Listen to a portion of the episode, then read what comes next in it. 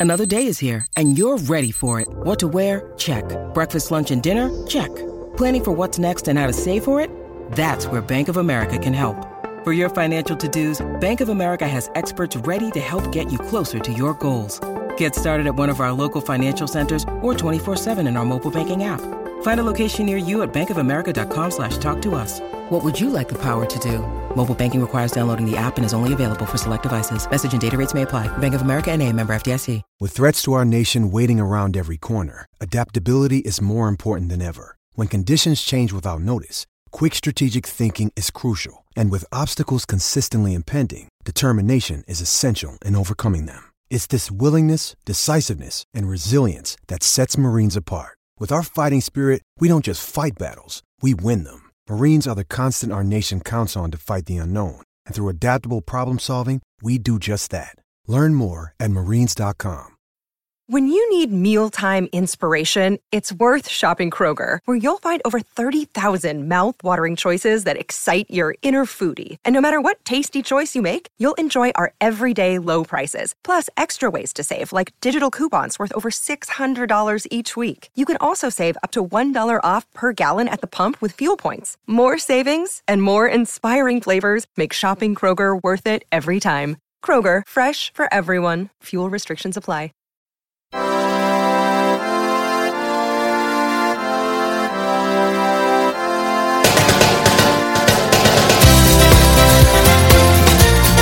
On today's show, we review every team in the Premier League season.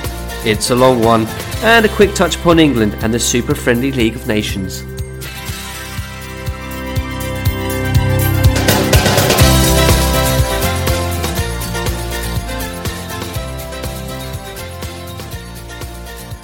Hello, everyone, and welcome back to another fantastic, truly wonderful episode of A Pod of Two Halves. Of course, I'm saying that it's fantastic. I'm saying that it's truly wonderful, and we haven't actually recorded it yet. It could be horrible. It could be disgusting. But let's hope it's not. I am, of course, Michael Carden Edwards, your host every week. I'm here with Mr. Lee Collard. How are you doing, buddy? Very good, thank you. Very good. There you go. The first thing I said to Lee before the show was talk into the microphone because we're t- trying out something a bit different today. And the first thing he does is talk away in a, in Aruba somewhere. Okay, listeners, I'm in your ear. There he is. He's in our ear now. That's what we want. I'm also with Tom Woods. How are you doing, man? Yeah, good man. Yep, not bad. You know, football season's officially over. Yeah, I'm actually a little bit sad thinking about it. Yeah. And this is also probably our last pod for a little while, isn't it? Gonna have a little sabbatical. Little holiday. sabbatical, tiny sabbatical. End of the season. We need we need to have our own little holiday ourselves. It's been a tough year. Been a tough season. It's been tough for, for me. Well, it's gone through waves, hasn't it? When you kind of think about it. Um, and we'll- we'll obviously get to it as we go through our season review. But all of us have had a pretty terrible spell at one point. mm, And then, yeah, there's only one fan at this point celebrating, and that's somehow the Sarri ball munching Thomas Woods. Sarri, Sarri ball. Sarri, Sarri ball. I'm looking forward. That's the show. That everyone. is- That- that's the show. It's going to be Tom it's a Woods. standard show, really, It's going to be? Tom Woods just saying Sarri ball for an hour. No, today is a season review show.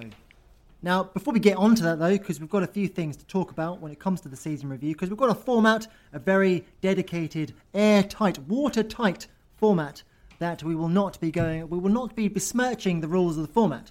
However, before we get to that, we are going to be talking England and the UEFA Champions Friendly League of Super Best Friend Nations Elite Platinum Edition. which we didn't win. We didn't win. We didn't win, and that's fine. Now, I really don't know anything about this tournament because I didn't see. I saw, I believe, one and a half matches. I don't give a flying fuck about this tournament. Okay, I, I've said I said this in the in, in in the season. I don't care. It's an invention, right? And if we'd have won it and we'd have crowed about it, I'd have been quite annoyed. To be honest with you. So, we obviously started off with a game against Holland. How did that go?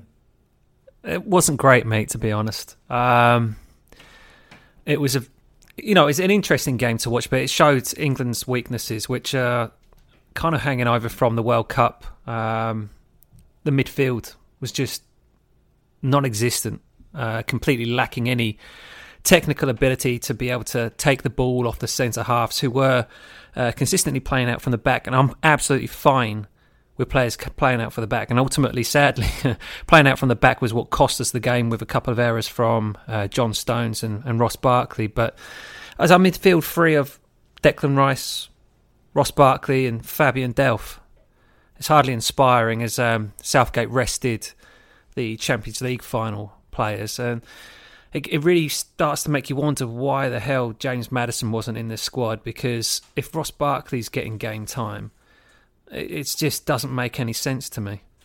First of all, do you think it was right that they that should have happened in terms of resting the uh, players from the Champions League final? Because Holland didn't do it, did they? They started Van, well, both Van Dijk and Van Alden. Uh, Van Alden come off, but Van Dijk saw out for the whole ninety minutes. Yeah, I I thought it was fine. Um, the one that played the most amount of time, obviously, was Harry Kane, who came on at the half uh, for for Rashford, and he looked as dead as he did in the final the week before. So, I mean, ultimately, it, I personally feel that we probably gained more from this tournament with the results that happened than had we basically breezed through and won it.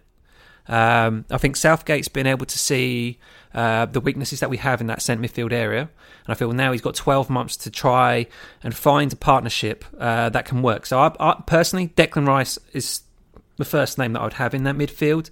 It's the two either side that we're struggling to find. Um, Dele Alli can't play centre midfield, so he's not going to be one of them. Um, I do think that his Spurs teammate um, Harry Winks, if he can get a decent year under his belt, stay injury free, he could be. Uh, He's the new Jack Wilshere, Harry Winks, the new Jack Wilshere. It's next year's his year. new Jack Wilshere, England's hope. But then he never plays any games because he's injured.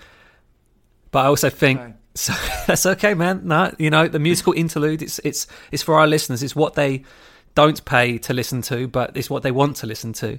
Um, Ruben Loftus Cheek would have been an obvious starter um, had he not ruptured his Achilles, um, and God knows how long that's going to be, and God knows how long it will take him to fully recover. The real interesting one for me is Phil Foden. Um, I fully anticipate him getting a lot more minutes next season, um, as obviously David Silva ages. Uh, I feel Phil Foden will probably start to fill that void. Um, and as such, he should start to see him get his opportunities in an England shirt.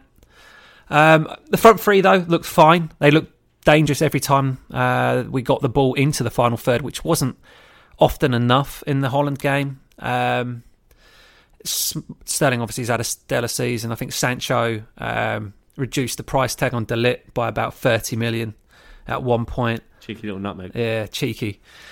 Rashford looked fine, took a confident penalty. Um, I still feel Kane will start over him when fully fit, and I think that will be better for it. But it's always useful to have a a different system. You know, if you're playing Rashford up in a free with with the other two, you've got obviously a lot of pace to hit on the counter attack. Obviously, with Kane, you get something a bit more different where he can he can try and bring Sterling and, and Sancho back into it.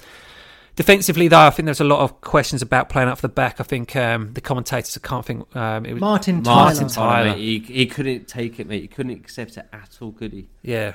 Um, it's frustrating to listen to. Very. Because no team will win a top tier competition not playing out from the back. It just won't happen anymore. All the best teams do it because you need to, to kind of maintain possession. Um, his idea that. Unless you have four defenders, two fullbacks, two centre halves who are all excellent at pinging a long ball to willing runners. You know what I mean? Yeah. If, if they're playing ultimate counter-attacking, direct as fuck football. But I agree with you. It's not sustainable long term. No, I mean this is what we've tried as a as a nation. We've tried to get away from this, haven't we? England for for many a year because that's ultimately every time we go into a big tournament, when when we try to play football and then it we automatically straight away resort to long ball football. Well, I remember uh, the Iceland game in 2016; it was horrendous to watch. Whereas, obviously, even with you know the uh, the games over the you know the, the, last few days, what I respected was the fact that they they continued to try, even though it wasn't quite working for them. Whether that you know there should have been a plan B or not, I think that's the question mm. that I took away from the from the tournament was I don't say should, I don't think you should go long ball as, as your plan B, but there should be an alternative because ultimately we did get ourselves into trouble, and it was individual mistakes. But Yeah, I, I think I, I only watched the Holland game. Sorry to interrupt there, Woods. Uh, so I watched a lot of the Holland game, and I watched some of the final basically. And my main takeaway from it was that you talk about no like a plan B. For me, the plan B is to have better centre midfielders that can actually Exactly receive the that. ball and give them an option. I, I, I, I, I So is anything to too? Should we be too worried then? The fact that our plan, uh, uh, sorry, our, our that our midfield were probably our B players, or maybe not our necessary starters. No, that, that's the thing. I don't think it's too much of an issue. Like, I don't think you can tell John Stones and Maguire to play another way. I think the fact is they're players that are always going to play in that vein. I think the problem comes when you're trying to play the ball out from the back, and I've witnessed this for fucking years with Jones and Smalling at the back. It's not necessarily like so. Right, put it this way: John Terry always much maligned on the ball always much maligned on the ball. However, if you look at his pass completion percentages, they're always incredibly high because whenever he gets the ball, he always has a simple option. Be it when he obviously when he played, be it a fullback, a fellow centre half, or a midfielder coming deep and making an angle for him, giving him someone to pass to. Yeah. And you criticise the midfield when you talk about the lineups, Woods. I really don't think that midfield helps out at all. I really don't No, think it didn't. did help out. It didn't, and that, that that was the key thing. You could, from watching it, the playing from the back wasn't the problem. It was very apparent watching it. The midfield, when receiving the ball, couldn't receive it on the half turn, and thus the ball was just getting turned over constantly in the midfield to the Dutch team, who were able to press on. They had probably about three or four chances off the back of the midfield not being able to take control of the ball, um, and and obviously then make it on that half turn. Uh, they were much better in the Switzerland game, England, um, once they got some more recognisable faces in there. And um, the biggest takeaway for me from that game is Trent Alexander Arnold is, is just a different animal. He's unbelievable. He was strongly compared to Beckham, wasn't he? Yeah, this game, and, and I think fairly so. I think he had the most crosses since David Beckham for England. did indeed. I think De- Dele Alli should have at least had a couple. Um, he, he probably should have had four assists on the day. Uh, just wasteful finishing. I, I, he's ridiculous, and it, it kind of feels like um, Kyle Walker is obviously an exceptional fullback, but the one criticism we've had about him, basically throughout his entire career, is that he hasn't got any final ball. We've actually managed to find a fullback that is all delivery. He's wonderful, um, and I think Carl Walker should struggle to be in the starting eleven at least at right back. Um, it depends. I know Neville was saying about maybe shifting back to a back three, um, which would be fine with Trent as well anyway, um, which would obviously then put Walker back into that um, Equator position, that outside right of the of the defensive three, who played really well there during the World Cup.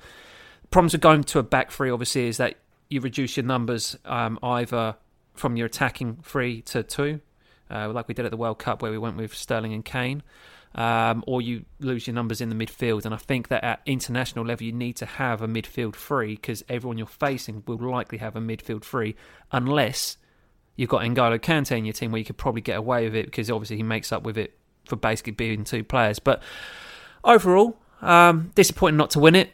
Great that uh, we look super composed taking penalties. Um, we're getting pretty good at that. And that, that's nice to see as well. It- it- It's refreshing, isn't it? yeah. Um, Southgate mixed it up with the players taken. I think probably partly due to the fact that m- most of the takers that did take the, the penalties in, in the Colombia game maybe weren't on the field, but all of them looked so comfortable taking penalties. Thoughts on Pickford? I, he got a bit of flack, um, I think, f- uh, during the two games. I think that In terms of what? Sorry. I just saw some criticism. I haven't read too much into it because, to be honest, I, I, I Pickford's one of these people that's always going to get criticism. I think it's that classic Joe Hart thing. People obviously just saying there's there's too much Joe Hart in him with his chest beating, etc., etc. And, and he is that way. He is a bit dumb, but good penalty. He's also overexcitable as well. So when he does get the ball and he's looking for that quick distribution, I mean, I had it all season with Everton. It is frustrating, but I think that's installed by by Gareth Southgate, isn't it? He wants that Yeah. quick that quick distribution from him. Um, it's just a bit frustrating to watch every time you see him kick it out over and over again, or it doesn't reach a player, or he's targeting Sterling, who's not obviously going to win the ball in the air. The thing is, is that he is the best option as a ball playing goalkeeper. The other options at this point for England. In uh, you know, Tom Heaton is a very good shot stopper. Um, had a pretty good season at Burnley. Um, and obviously Jack Butland, who's stuck in the Championship at Stoke, and it's difficult. I mean, he's not going to get into the England team while he's playing at Stoke. He needs to move this summer ASAP, uh, so we can start seeing eyes on him, see if he's got any capability with playing out from the back. I'm not convinced him as a goalkeeper, to be honest. Jack Butland. Yeah, I thought I saw too many stakes, uh, mistakes for for Stoke in the last two seasons. Well, he did playing In goal for a team that got relegated ultimately, didn't he? Yeah, So you know there is that black mark against him. That, no, that's not true. He was injured, wasn't he, that season? So uh, I'll take the back. Sorry, Jack. In any event, Portugal are your new reigning, defending, fighting, heavyweight friendly champions of the world. And cool. That's basically it, mate. I mean, they got to play in their own backyard, um, and the stadium was half full. That shows how little people really cared about the English. To, some of the England fans that went over there to watch the football, they went over there and they support the team excellently. Some of them that went over there to just be England fans abroad, you know, fuck you, basically. Uh, but the fa- the fans inside the stadium, I thought, did a really good job. Um, got properly behind the team. It felt like a, a home game for the for England, the especially against was the Holland incredible support, wasn't incredible, really. Bearing in mind, um, minor tournament in Portugal, you know, it's, it, it, credit to it? I think, them. I think I think we took twenty thousand, and the rest of the nations were like even Holland that were only taking like four or five thousand. Yeah, so that's good. Well, lads on tour, innit? You know, you don't get a chance to have a have a dust up uh, and a couple of bevies in the sun very often. I've just boosted the table. Sorry. Um, you may notice, boys and girls, that there is there's rain. Now it's been absolutely pissing it down all day here in, in sunny London. So if there's a bit of a pitter patter on the window that you can hear, we apologise profusely from the bottom of our empty hearts. Should we go to the next segment? The main event. The reason why we all came here today. A review. Absolutely. You're going to tell them the rules? I am going to tell them the rules. So, what's going to happen is this, boys and girls. Thomas Woods and Lee Collard have both been assigned a team. It's 10 teams, in fact. Where are those 10 teams from? The Premier League, of course they are. And what we're going to do is we are going to run through each of the teams in the Premier League. And we're going to have three minutes to discuss how they did. Now, if we're now see right, this has the potential to go on forever, right? Because we all know that once that boy on the Skype cam over there starts talking about Chelsea for sure, it's game over, right? And Lee, well, he's more worried about stretching out three minutes, I think, if I'm honest with you. So Not not for Chelsea. not for Chelsea. No. um, well, I'm not going to go to town on Chelsea. Don't, I don't think. So, at the end of three minutes, I will be the official adjudicator for this. At the end of three minutes, this will happen. A nice blast of the whistle. Now, if someone then refuses, refuses to adhere to the referee's whistle, when that sound happens, you're in trouble. Yeah? Get ready, Woods. You're going to be hearing that a lot, I reckon. That's the sound of trouble. The sound of trouble. So, we're going to do this in alphabetical order because doing it in the order of the league is pretty boring because then it's just like, oh, they came eighth, and then oh, they came ninth, and then oh, they came tenth, and that's just bloody fucking boring. So, I'm going to get an alphabetical list of the teams up already. I haven't done it yet, so hold on. Just getting an alphabet. Well, you know, while we start, I believe Arsenal are the A, the A team. It's, it's in the WhatsApp group. It'll probably be easy because you've gone to Yeah. the league table, mate. Which is they put it in not in the That's alphabetical fair. order I'll, that go- you I'll, go, crave. I'll go to the WhatsApp thing. Who has uh, who has Arsenal? I have Arsenal, mate. You have Arsenal. Okay, okay, that's good. Oh, look, it's there. Look, Woods already did the work for me. Yes, uh, I will Wonderful. say not alphabetical order, but deliberately done so Slightly. slightly, slightly. So I get Everton and Lee gets Chelsea. Yes. Um, that's for the viewers. Spoiler alert. and we see that. Yeah, we'll well, we'll get into it. So Arsenal. I'm going to start the stopwatch now. I would like to, to talk to me about how Arsenal did this season. Okay.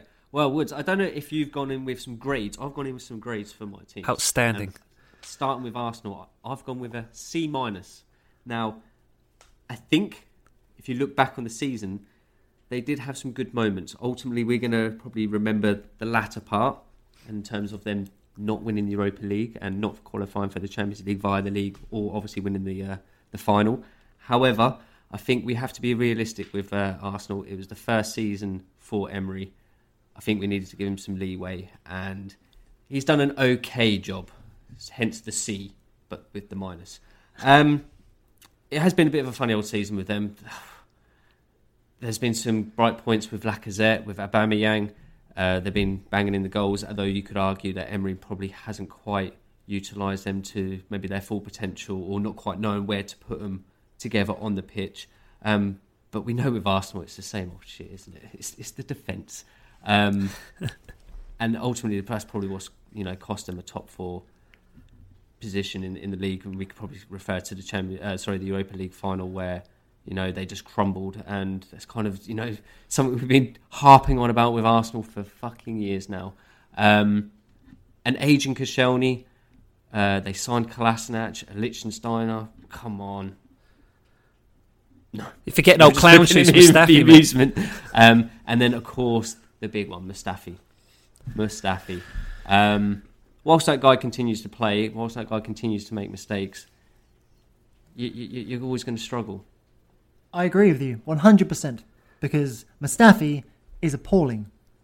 The mad, okay. the mad thing about Arsenal's season is, I, I completely agree with you, C minus grade. They were four games probably from having a B grade, you know, top four, and a Europa League trophy. And it, like you say, Lee, the, the, their defence completely let them down at their biggest moments. Um, if you kind of think of the, the Brighton game, but there's even Palace, wasn't it? Palace was the start of the complete collapse um, in their run in, uh, where they conceded three goals at home. Uh, one of them was absolutely hilarious by Mustafi, who tried to shepherd a ball back that was never going to get back to the keeper. Um, they have got a conundrum with um, with Lacazette and Aubameyang, um, especially now they only have apparently 45 million to spend. They may well have to cash in on one of them to strengthen in other areas where they well may well be better off doing. Uh, it'll be interesting to see which one they go with. I, I think that's a big shout. I think they have to persevere with the pair of them because ultimately they they were bailing them out this year. If you take one of them away, I appreciate you're going to say then recruit in defence, but I think it's a big tall order to, to sort out that defence. Um, I don't, I, you know, I just don't see it happening myself. Oh, it's going to be an interesting summer for them, that's for sure. There, there go. goes Arsenal. See you later, Arsenal. For my money, by the way, they need to also sort out their midfield. Just putting it out there. Mm, yeah. Well, They're getting rid of Xhaka for the rumoured 50 million. Well, there you go, mate. That's where they're making their money, mate, and that's where they can address their defence, mate. Get rid of Xhaka for 50 million to Inter Milan, which I still can't. if they can get a full season out of Torreira instead of half a season, that will help as well. Definitely. So Brighton and Hove Albion escaped the relegation by the skin of their teeth. If I remember correctly, I'm not. That's, that is remember. true. I cannot remember a single thing that happened last year, especially when it comes to the likes of Brighton. I did learn that Chris Hughton's 60 years old. How old is that? Really fucking old for a manager. Who I, I always thought he was like an up and coming manager, but he's not. lightning. We've just had some lightning, and with that bombshell, Woods, talk to me about Brighton. See, good place to start, Chris Hughton. I was a bit shocked when they got rid of Chris Hughton. Um, I thought it was a bit of a surprise. He managed to keep him in the Premier League. Then I dug a bit. Wait a one, one second, dude. We've now got some thunder. Uh, this could be a fun. We could have a creepy podcast. I've, I've paused your time. Okay, so don't worry. good. You've still not got, mugging uh, me of my time. You, are not. I'm not destroying your time allocation, right? But I'm just saying for the fans at home listening, some thunder is happening. Yeah. Okay. Woods, right. carry on, my friend. When you dig a bit deeper into it, he's had a fucking nightmare season, mate. They uh, avoided the drop by two points. Um, they got three points from their final five games. When you're thinking they're in a relegation fight, three points from their final games, and only survived because Cardiff went to Fulham, who were already relegated and only went and fucking lost. Um, they survived also due to the fact they had a very strong October, three from three, and also had a very infamous win against Manchester United. So they had a relatively solid start, but they had two wins since the start of the year away at Palace yeah. and home against Huddersfield. So Palace awful at home as well. So basically, those are gimme games. Uh, this is after they spent seventy-nine million pounds in the summer. Seventy-nine million pounds they spent, and they uh, ultimately when you look at their this season, nine wins, 36 points, 35 goals, 60 conceded. Last season, they had four more points. They kind of scored the same amount of goals, 34, uh, but ultimately conceded less. So they've been worse despite spending 79 million pounds, 17 million on the Jahanbakhsh, who basically went through the season, 19 games, goose egg goals, goose egg assists. Nothing, mate. Absolutely nothing. There's so many players on here. I'm like, Bissouma, he at least played 28 games, um, but ultimately didn't help them strengthen them defensively. Uh, it's, it's, it's, it's, no surprise they've, the, the club have got rid of them. And I saw a lot of people in football that came out in support of Chris Hughton. What has he fucking done to keep his job? I think they've made the right choice with going with Graham Potter. I, I, don't know enough about Potter to go into him at all. I think he was at Swansea last year. I think there's a feeling that he plays a much more progressive style of football, which will get more out of players like Jahanbakhsh who they spent 17, 17 fucking million pounds on. Um, so maybe next season it'll be interesting to see how they progress with these players. But yeah, absolute fucking mess. Um, and for what it's worth as well, on the expected points, so the expected goals were kind of there or thereabouts. It was it was pretty much the same. They they would have been relegated had teams got their expected points this season. That's how bad they were. Final thoughts for you, Mr. Collard? Um, yes, hard not to disagree with that. Oh, there we go. there we go. Any thoughts, Lee? Whistle. Go. Mate, just a quick one on, on, on this with uh, with the new guy coming in. Um, he made his name in Scandinavia, didn't he? Um, like like another manager we know. Is that it? What's that? Unlike another manager we know. I don't know who you're talking about. We'll, we'll get to him later. Yeah. Lee, I, am not. I'm not going to be allowed to say anything, am I? About no, you're, you're, you're okay, not. fair enough. You are not. Um, but however, you can talk to me about another B team, my friend. A B team, Bournemouth.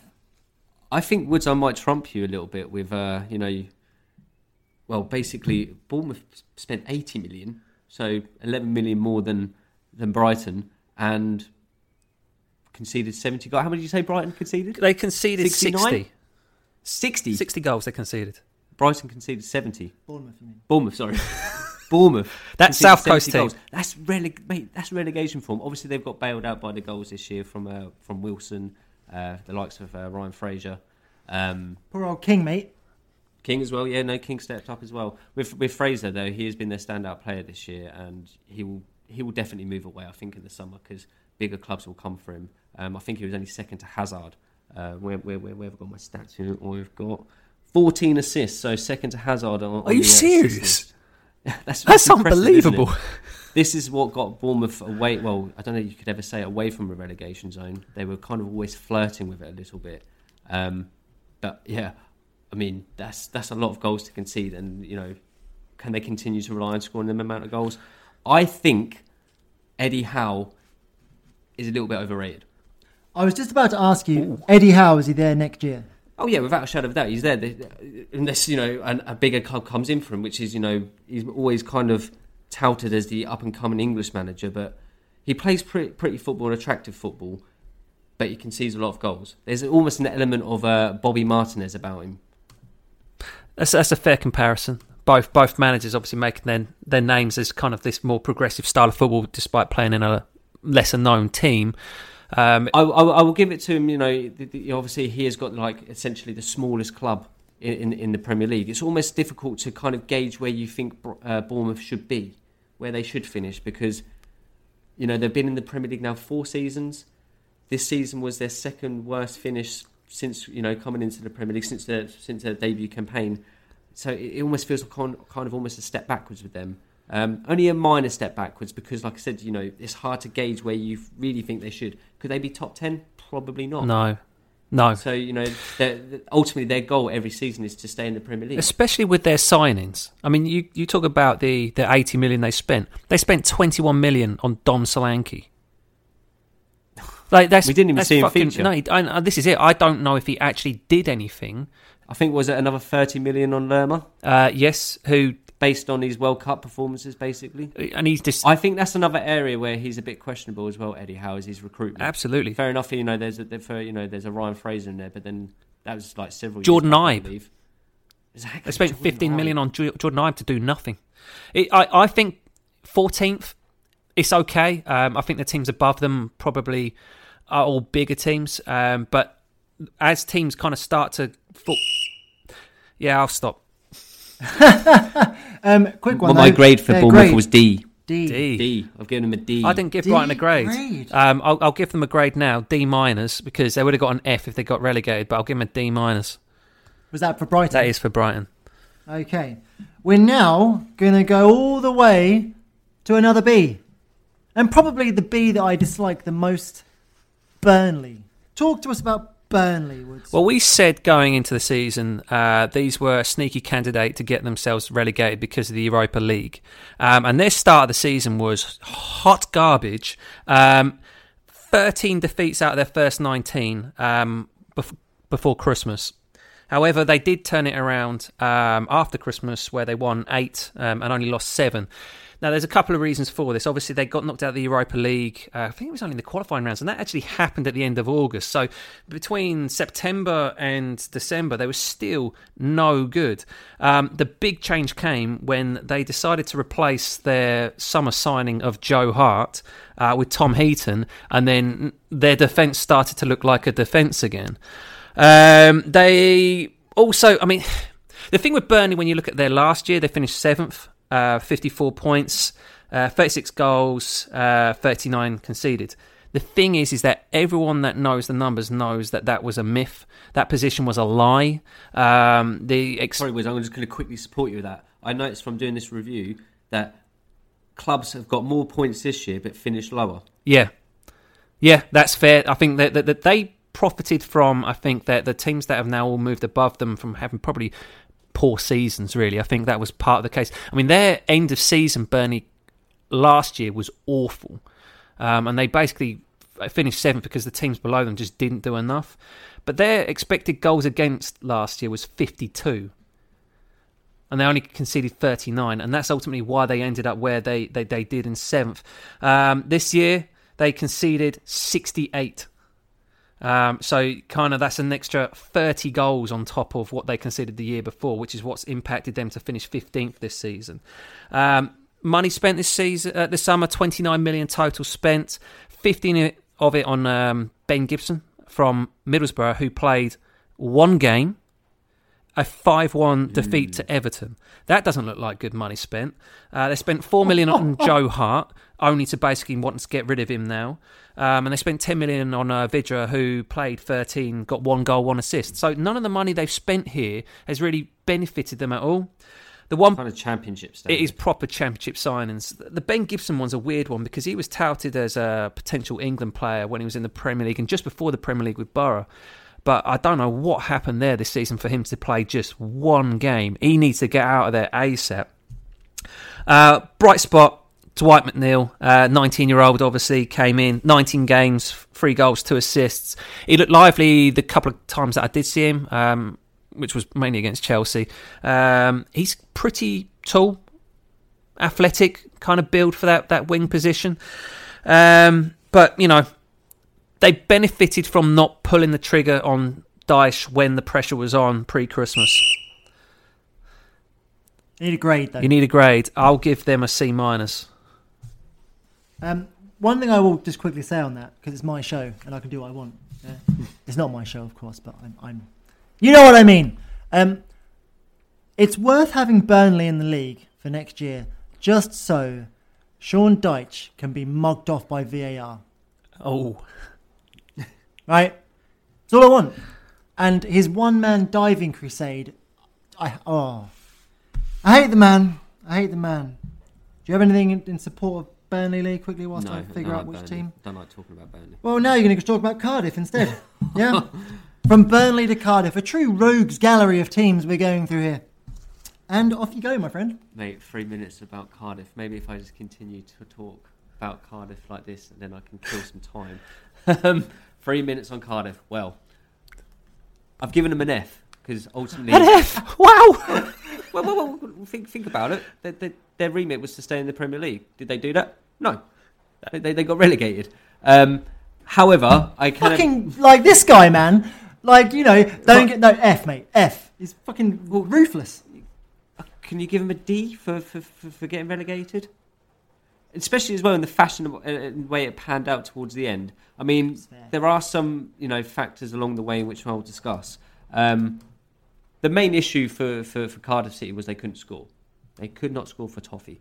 They had a defender up front for a large part of the season uh, in Paterson, um, and then obviously they tried to address this in January, and obviously we have to touch upon the uh, the appalling tragedy of you know Emiliano Sala. Um, the club, you know, in terms of the actual, you know, what happened, they dealt with it relatively well. You know, dealt with it as well as they could do in the circumstances. But ultimately, they didn't sign a striker in the end, and you know, I think that probably cost them. They scored 34 goals in the season and conceded 69. To me, that says relegation form. Um, you know, it was a typical Warnock, you know, side in terms of there was a lot of hustle and bustle and you know energy, and they, they tried, but there, there was there's a complete lack of quality throughout the whole team. Um, Sol Bamba is you know probably one of your better players of the season.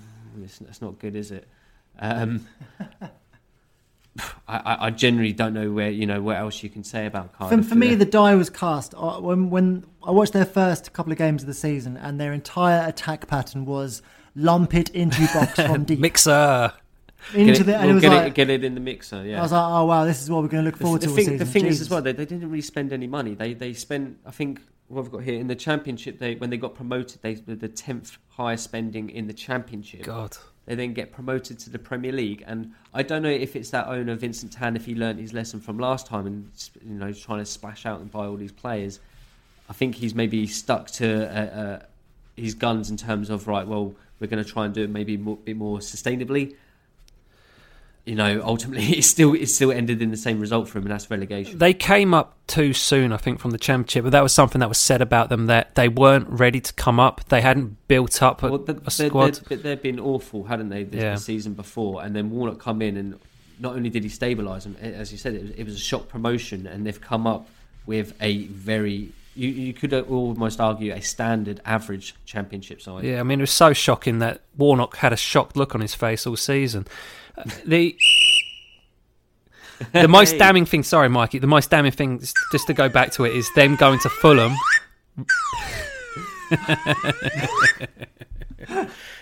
I know what you're going to say. It's that Fulham It's that game. Fulham isn't game, mate. I'll allow, I'll allow game. this. I'll allow this. It's the Fulham game, which kind of almost summarised their season. You know, they needed to go and score goals, get a win against a team that was already in the mire, probably already They relegated. were relegated, believe. yep. They were already relegated. relegated, and they couldn't score. Yeah, garbage. garbage. Garbage. Do you know what else was garbage? Crystal Palace's home form. Was. Oh, God, was it garbage, mate? Absolutely. Um, five home wins all season. Um, only 19 goals.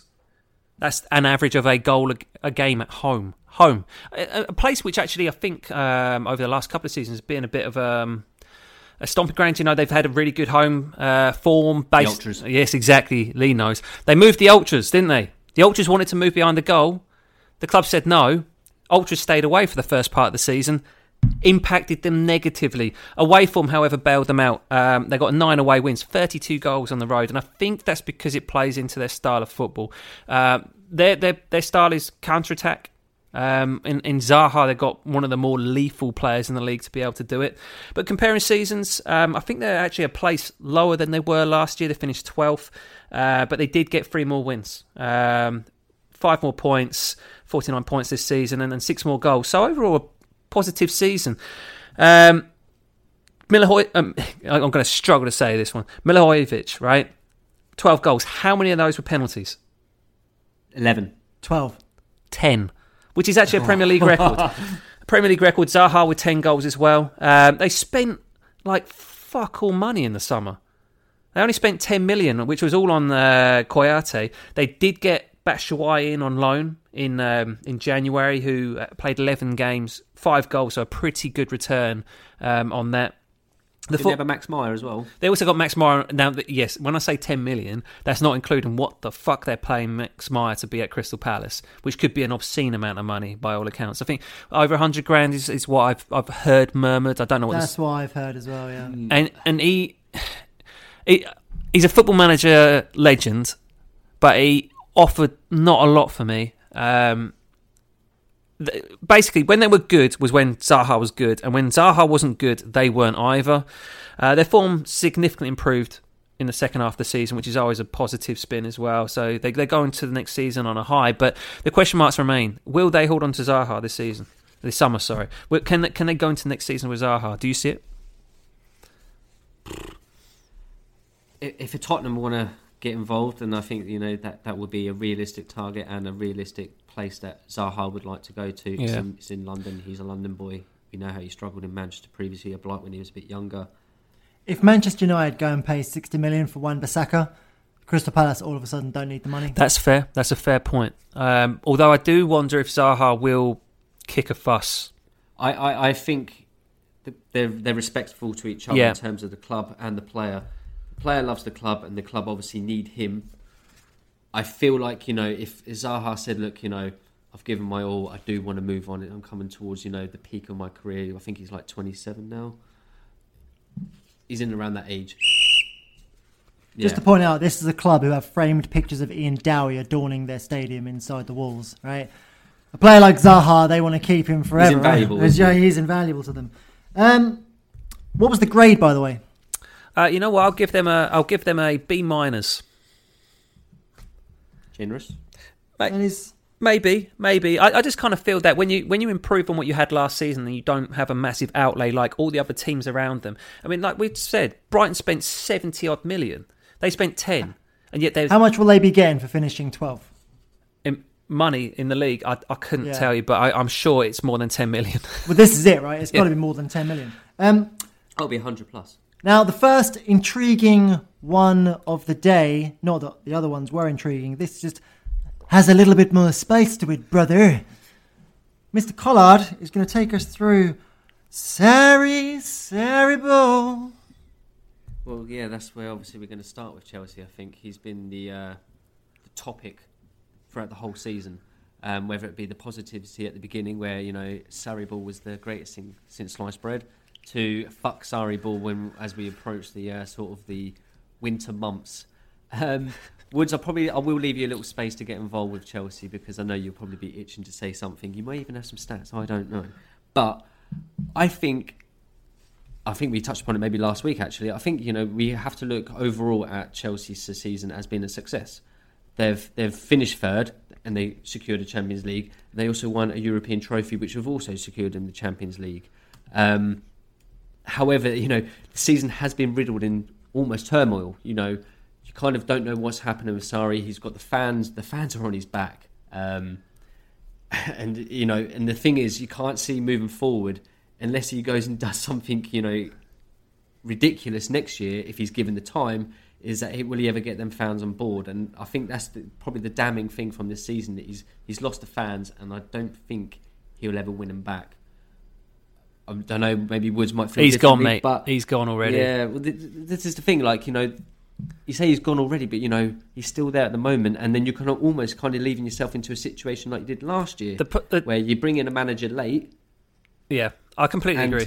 and that's what you have to take into consideration. With you know, he did come in late.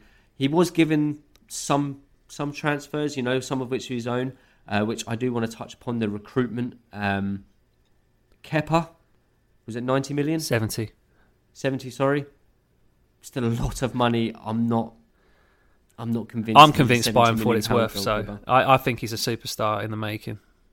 Mm, well the- we said this maybe about De Gea when he first came to the Premier League um, Uh, to be fair, I, just uh, I've been in your shoes, Woods, Yeah. where I've defended a Mm. guy that I think's good and no one else does. For what? For the weird thing is, I'm with Lee on this one. I ain't seeing it. that's the thing But- I, I'm, I'm troubled as the season went on I know. I know what you mean, though. Do you know what I mean? Yeah. 'Cause I, I'm sure that. Do you know what I mean? the thing is that pisses me pisses me off, or you, you, you struggle to give the leeway with Kepa is obviously the debacle which happened at the League Cup final.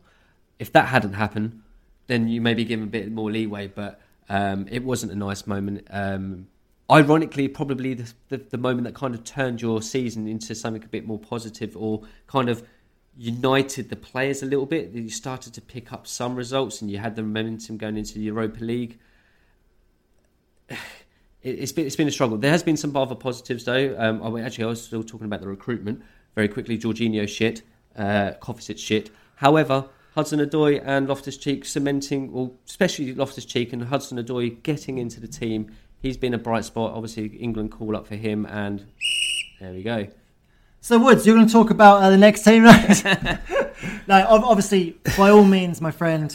I, I'll give you. I'll give you some time. I would have liked to said more about Jorginho, but obviously I was running out of time, so all I could do was summarise it with shit. I mean, And he has been shit. I mean, he hasn't, but that's okay. Um, regarding Sarri, the, he is gone. He's going to be announced as the Juventus manager this week. Um, that's good for him. Um, I think it's also positive for the club as well.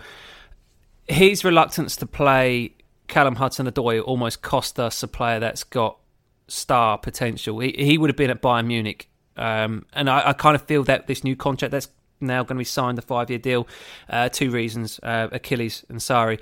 Um, he won't be remembered fondly, obviously, by a lot of fans. Um, he ultimately was his own worst enemy, and that's all I'll say about it. Grade. Uh, I, I, I, I'm- I was toying with all the B's here: B minus, B plus, or just a solid B. I'm going to go with B minus, Yeah, I mean, the, just just due to the turmoil. In terms of if you look at on paper, third place, Europa League, great. But then obviously we know what happened throughout the whole season. That's probably what. Gives The it fact a though is, the season itself in isolation can be viewed viewed as a success.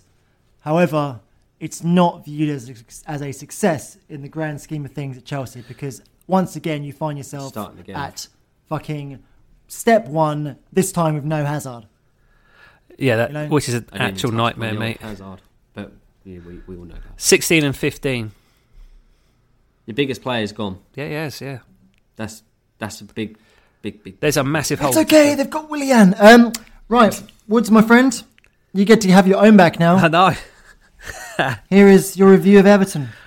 You know what? I I, I'm- think Everton have had a pretty okay season. Um, at one point, it did look like it was getting away from Silva big time. Um, the form from December to March uh, was was just awful. Uh, but they, I think they finished with six wins out of ten, including wins against Chelsea. Arsenal and Manchester United, so really positive end to the season for Everton to go into next season. Um, eighth finish, finished eighth the year before, but five points better off this year. These are the key stats, though, Lee. He's scored 10 more goals this season, um, which at one point didn't look like there was a lot of comparisons between obviously Allardyce and, and Silva, uh, but 10 more goals. And here's a, an incredible stat 12 less conceded. Mate, that, that was that helped with the uh, the second half of the season, or as you said, from probably March onwards. It's incredible, really. we started to rack up some some clean sheets on, on the bounce on the spin. And then looking at the kind of the expected goals and expected uh, conceded, it, it's a fair reflection of the season. Um, it's it's not it's not like there's an anomaly in there. It's not like a goalkeeper's being out there basically saving ridiculous shots. It's a fair reflection. Um, where the season before, uh, the expected was 47 points. This season 55. So it does show progression. Um, 10 home wins versus 5 away. So that you know home form's much better than their away form. Um, set pieces continue to be a big problem for Silva. I, I couldn't find anything though about the end of season form. It was certainly up to march february march where i think it was a ridiculous amount you know in terms of percentage of We 50, conceded 20, I think, in total over the season. 20 from set pieces, excluding like penalties. yeah, Silva's got a Free, direct free kick. He's got a rep. Um, Sixty percent, I think, is kind of his um, goal conceded ratio in, in terms of his uh, goal conceded from set pieces, which isn't good. And it does show that there's a weakness in what he, he's doing on the training ground. Uh, 13 goals from Gylfi, 13 goals from Richarlison. Um, not much else to talk about goal scoring, um, which there's a big hole in that centre forward position. I know that you uh, talk uh, quite highly of Calvert Lewin. Uh, he does work hard. He does offer a lot in that sense. But I feel you could do with someone that can at least put the ball in the back of the net. I saw the links immediately with um, Mitrovic from Fulham. I think that'd be a really good upgrade if you can get him in. Um, he's probably going to be available from that club, bearing in mind the relegation. 90 million spent in the summer, and that does include just 35 million pounds spent on Richarlison, so I know that will make you smile, Lee. Uh, 27 on Mina, though. Uh, that doesn't seem to have paid off. Only Biggest disappointment. yeah, I, I don't know. Did he have quite a few injuries? He only played 13 games this season. He came in, he came in injured and he kind of never got going. Yeah. was his issue. He was given some spells in the team, but he never looked quite comfortable enough No, um, I think hold a position. I think once Keane and Zouma got a decent partnership together, it's quite difficult to break that up if you're Silva as well, because you can see that's working positively. And to break that up, you're just going to give yourself problems. Um, eight, just one thing. Luca Digne, quality signing, mate. Thank you. Four goals, four assists. Do we have a grade? Um, you know what? Bearing in mind that where they were this time last year under Allardyce, I'm going to give them a B plus because I think there's, there's a lot of positives to take away from changing the style of football, um, and I think there's there's positive things to come. Be a very interesting summer for that club.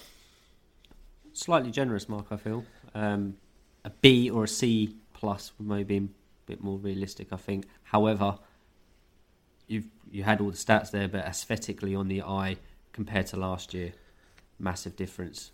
Just to, especially towards the end of the season and the beginning. We we all know our season fucked up when we went to Liverpool and then we considered that horrendous goal yeah. via Pickford to Origi. Um, if that hadn't happened, maybe we would have been talking about a slightly better season. But remember, you did cost them the title um, with the draw, and also just on Luca Digne before we move on, he's the ninth ranked player in the Premier League this season based on uh, who scored percent um, numbers. So that's how good he's been. Well, and an upgrade that we've required on Leighton Baines for a good couple of seasons now. Absolutely. Let's talk about a team that need upgrades across the park. Fulham. They uh, had a terrible season, and uh, Lee's going to give them probably an F. I think I- I'm thinking Lower if, if, than I, an if, F. if I if I gave if I gave Cardiff an F, then surely I think Fulham probably deserve a lower grade. Can you get a lower grade after F? Is it just ungraded? Ungraded, mate. That's that's how Yeah. bad they've been. um, Woof. I, like many other people, not including Woods, went into the season thinking Fulham could do something here. I was blind, I was naive, and I was stupid. I saw the numbers, I saw the players, and I was like, hello, Fulham are going to do something this year. Um, what I didn't take into account was their defence, the fact that they came up from the Championship with the worst defence of the top six, or yeah, of the people that uh, the teams that finished in the playoffs. They never really addressed that, and ultimately that's that's what's cost them this season in terms of yeah the number of goals they conceded, which I believe 81. 81 goals conceded. That's a lot of goals. Um, they've had some managerial changes as well for for this season, which never helps the team. Never, you know, there was no stability. Um, I think the fans got on the players back from the outset, like when they were conceding. Because I think their first two or three games they weren't too bad. You know, they were they were scoring and conceding, but they were picking up a few points. Once that stopped, once they stopped picking up those points and they were just conceding goals, um, yeah, the, the pressure built on the first manager, uh, Jankovic, uh, or Jokanovic, sorry. Um, he, he, he Bruv, you could have given me half an hour. I would have never named that manager. He, he he's he's um you know he was the Watford guy wasn't he? And he was known for his more attacking football but not really knowing what to do defensively which is what I think was evident in the uh, it, when they're in the Championship. And then when you come into the Premier League with the bigger boys so to speak it got found out even more. Um, so yeah and then the Claudio Ranieri signing well that was that was a name. That was the fact that you've won a, a Premier League um, you know you you you've managed some of the biggest clubs in Europe and then come and sort out our relegation issues, something you've probably never actually been in before. Um, it, it was a bit bewildering. Um, maybe you can maybe look at it from an aspect of he's a great man, man, uh, man management, you know, that will big up the players, but ultimately what they needed in that situation was probably Sam Allardyce to the well, rescue. Sam Allardyce or even, you know, maybe David Moyes bringing up the rear. a, Sc- a Scotty Parker, you know, he, ca- he came in towards the end of the season and he, he shored it up at the back, but, you know, to an extent with what he could do. But yeah, um, biggest disappointment though for me was Ryan Sessegnon. I was I n- appreciate obviously he was in a, in a in a team that was obviously struggling, but for me, he, he kind of never got going. He looked a little bit out of his depth. And, He looked nervous. yeah. He looked nervous. Speaking of all Sessegnon, though, long. One year left on his contract, refusing to sign an extension. Hmm. He's up for grabs this summer. Yeah, Mitrovic though, good one, and we should see him at Everton hopefully. One thing on Mitrovic, he. Uh, oh, hang on a second. That's right, Michael. Shut up. I up. thought it's your own rules that you can do what you want. This is, I can do You're what I maverick. want. This is true. Um, one thing on Mitrovic, the guy disappeared for most of the season.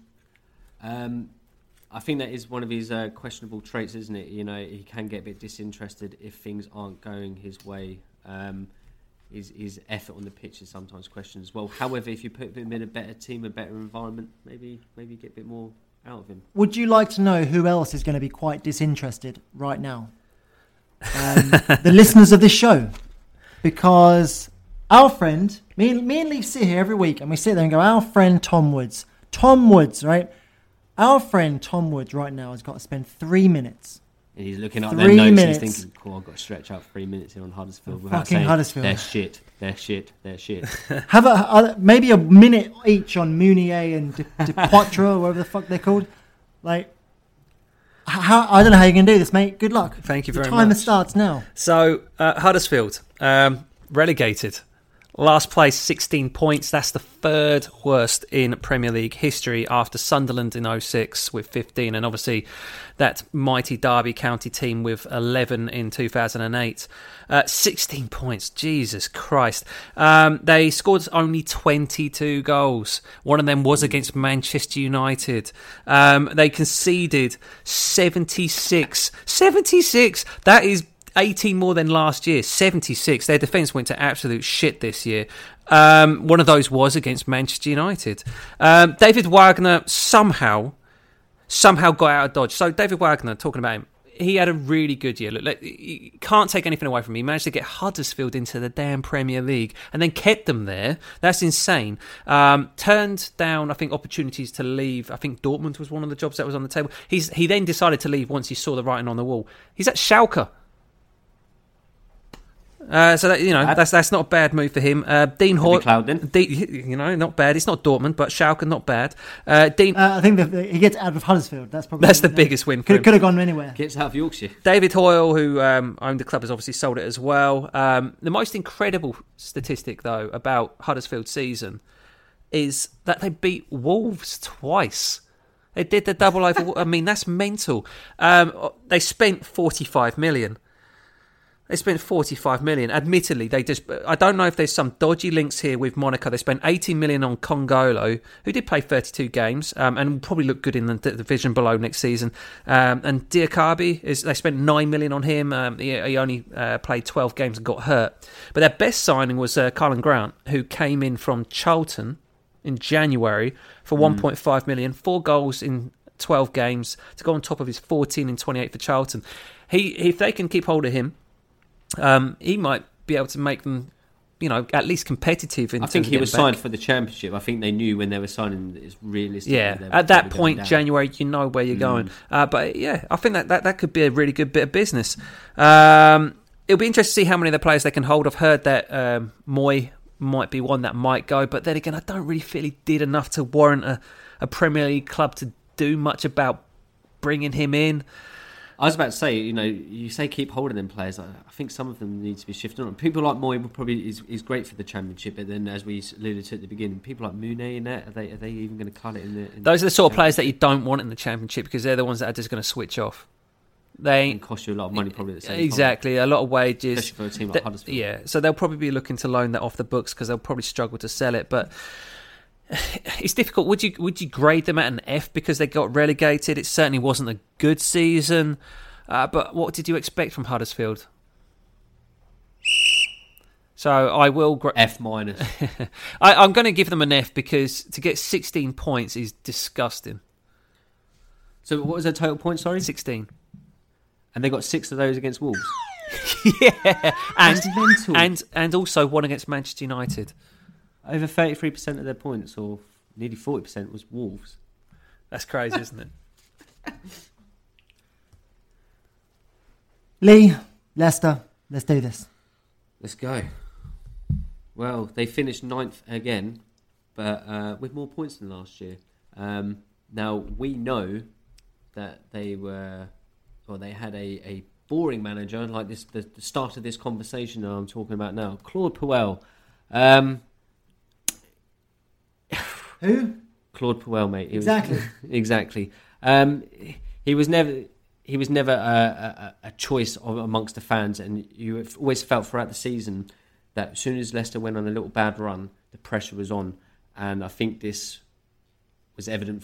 You know, until he left in, in I think it was in February time, it felt like you know that the players were never kind of fully behind him. They were never backing him. um, and they needed some change at the club. Um, obviously, also had Cardiff as well with their tragedy. We had one as well with with Leicester. Um, I think it was in the earlier part of the season, um, or more towards the winter time. Obviously, very sad, you know, with the uh, the chairman, the owner, dying in in the circumstances that happened. Um, again, the club dealt with it very well, and they moved on, you know, as best as they could in terms of footballing sense, and you know they didn't crumble like maybe we thought they would. If I recall rightly, when we were doing the pods back then, we were worried that you know not only were they kind of not in a good period of form in terms of the football, but then with their owner dying as well in the circumstances, it was gonna it was gonna make for difficult times. However, they bounced back, especially when they brought in Rodgers. A bit of a coup. Um, I think we discussed it, didn't we? The fact that you know he's come from uh, you know, you know, whilst it's the Scottish Premier League, you know, Celtic, he's guaranteed Scottish mediocrity. winning trophies though um, to go to a mid-table team in the Premier League, but with some potential to to go on and to maybe do some good things. Again, with Leicester, it's hard to judge because they won the Premier League. You know, was it three seasons ago now? In the circumstance, you know, it was you know it was a miracle, wasn't it? You know, it, it, we'll never see it again. And unfortunately for Leicester, because the miracle happened to them, you know, whilst at the time it was great, they're never going to reach that point again. And it's always difficult to judge what is a good season for them. Um, you know, you kind of have to lower your expectations and go back to kind of how it was before, but now like pushing in for top ten and maybe Europe.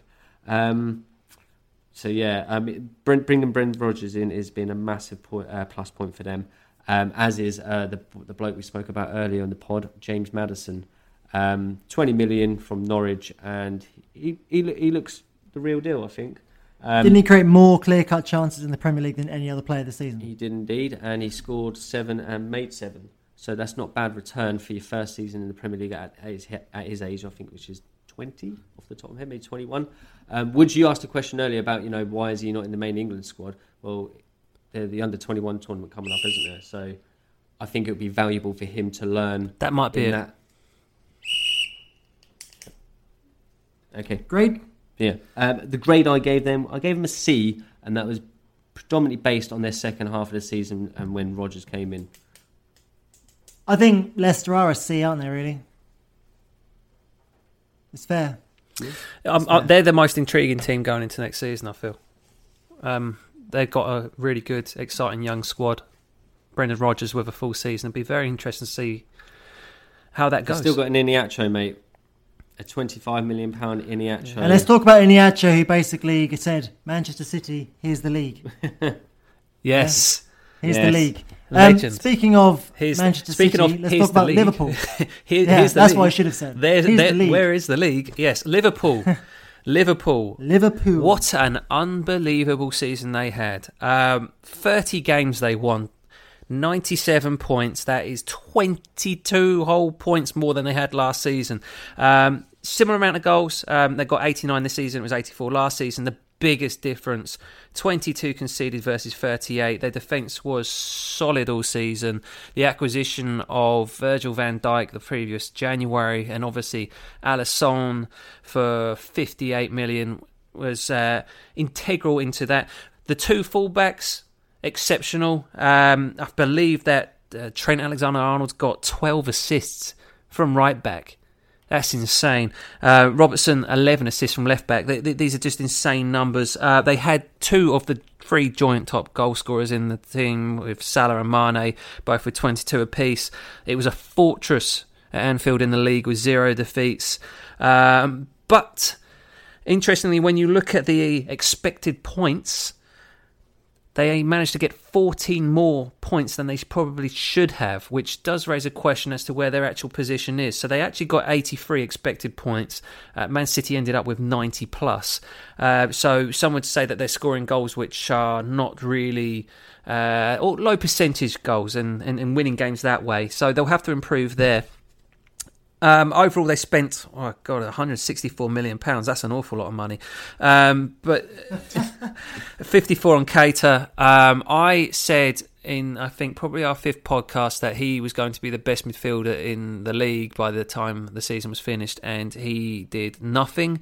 Um, injury really curtailed his season.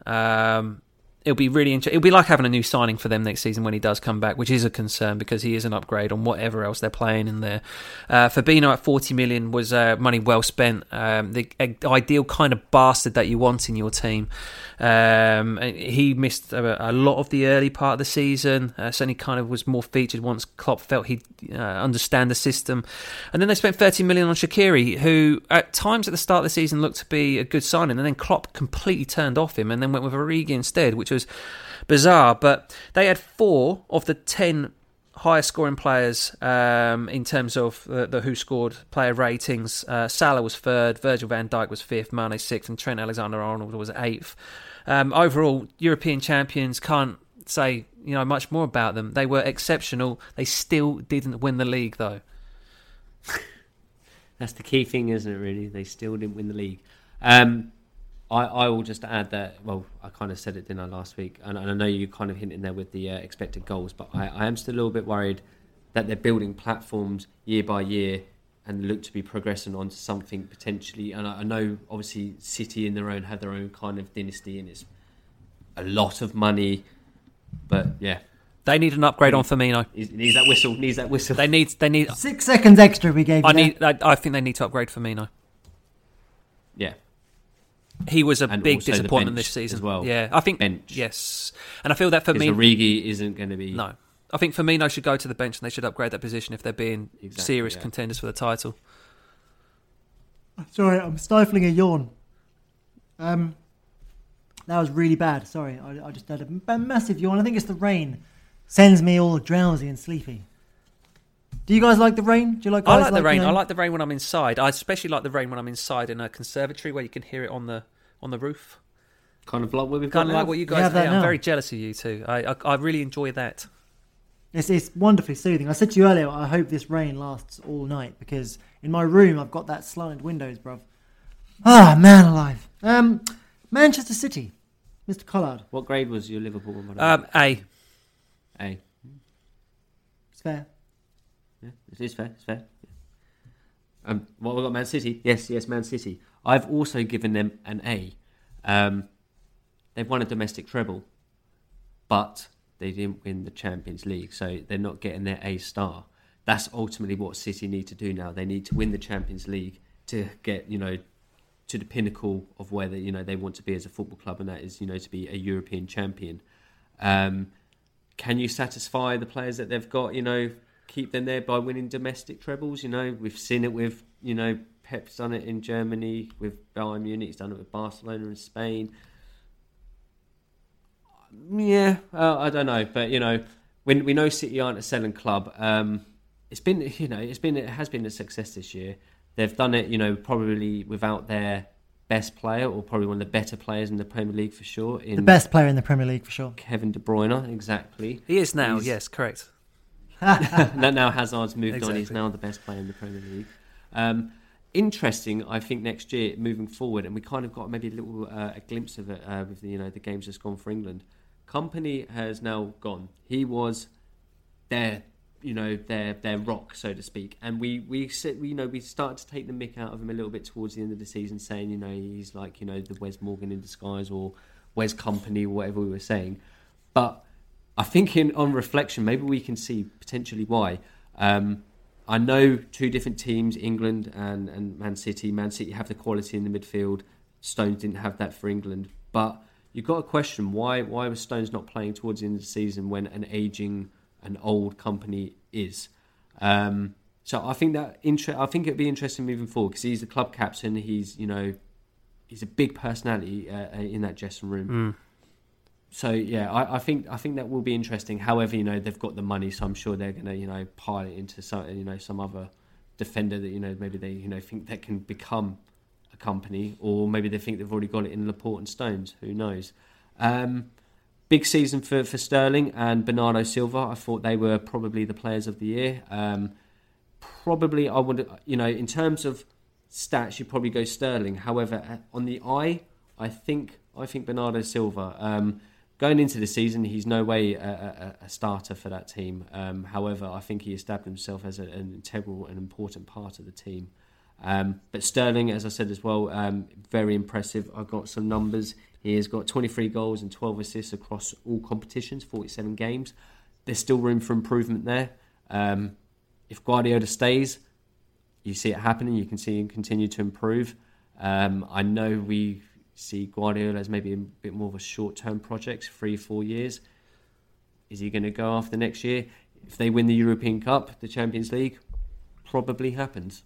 But until that happens, I think City are probably, you know, obviously here to stay, aren't they?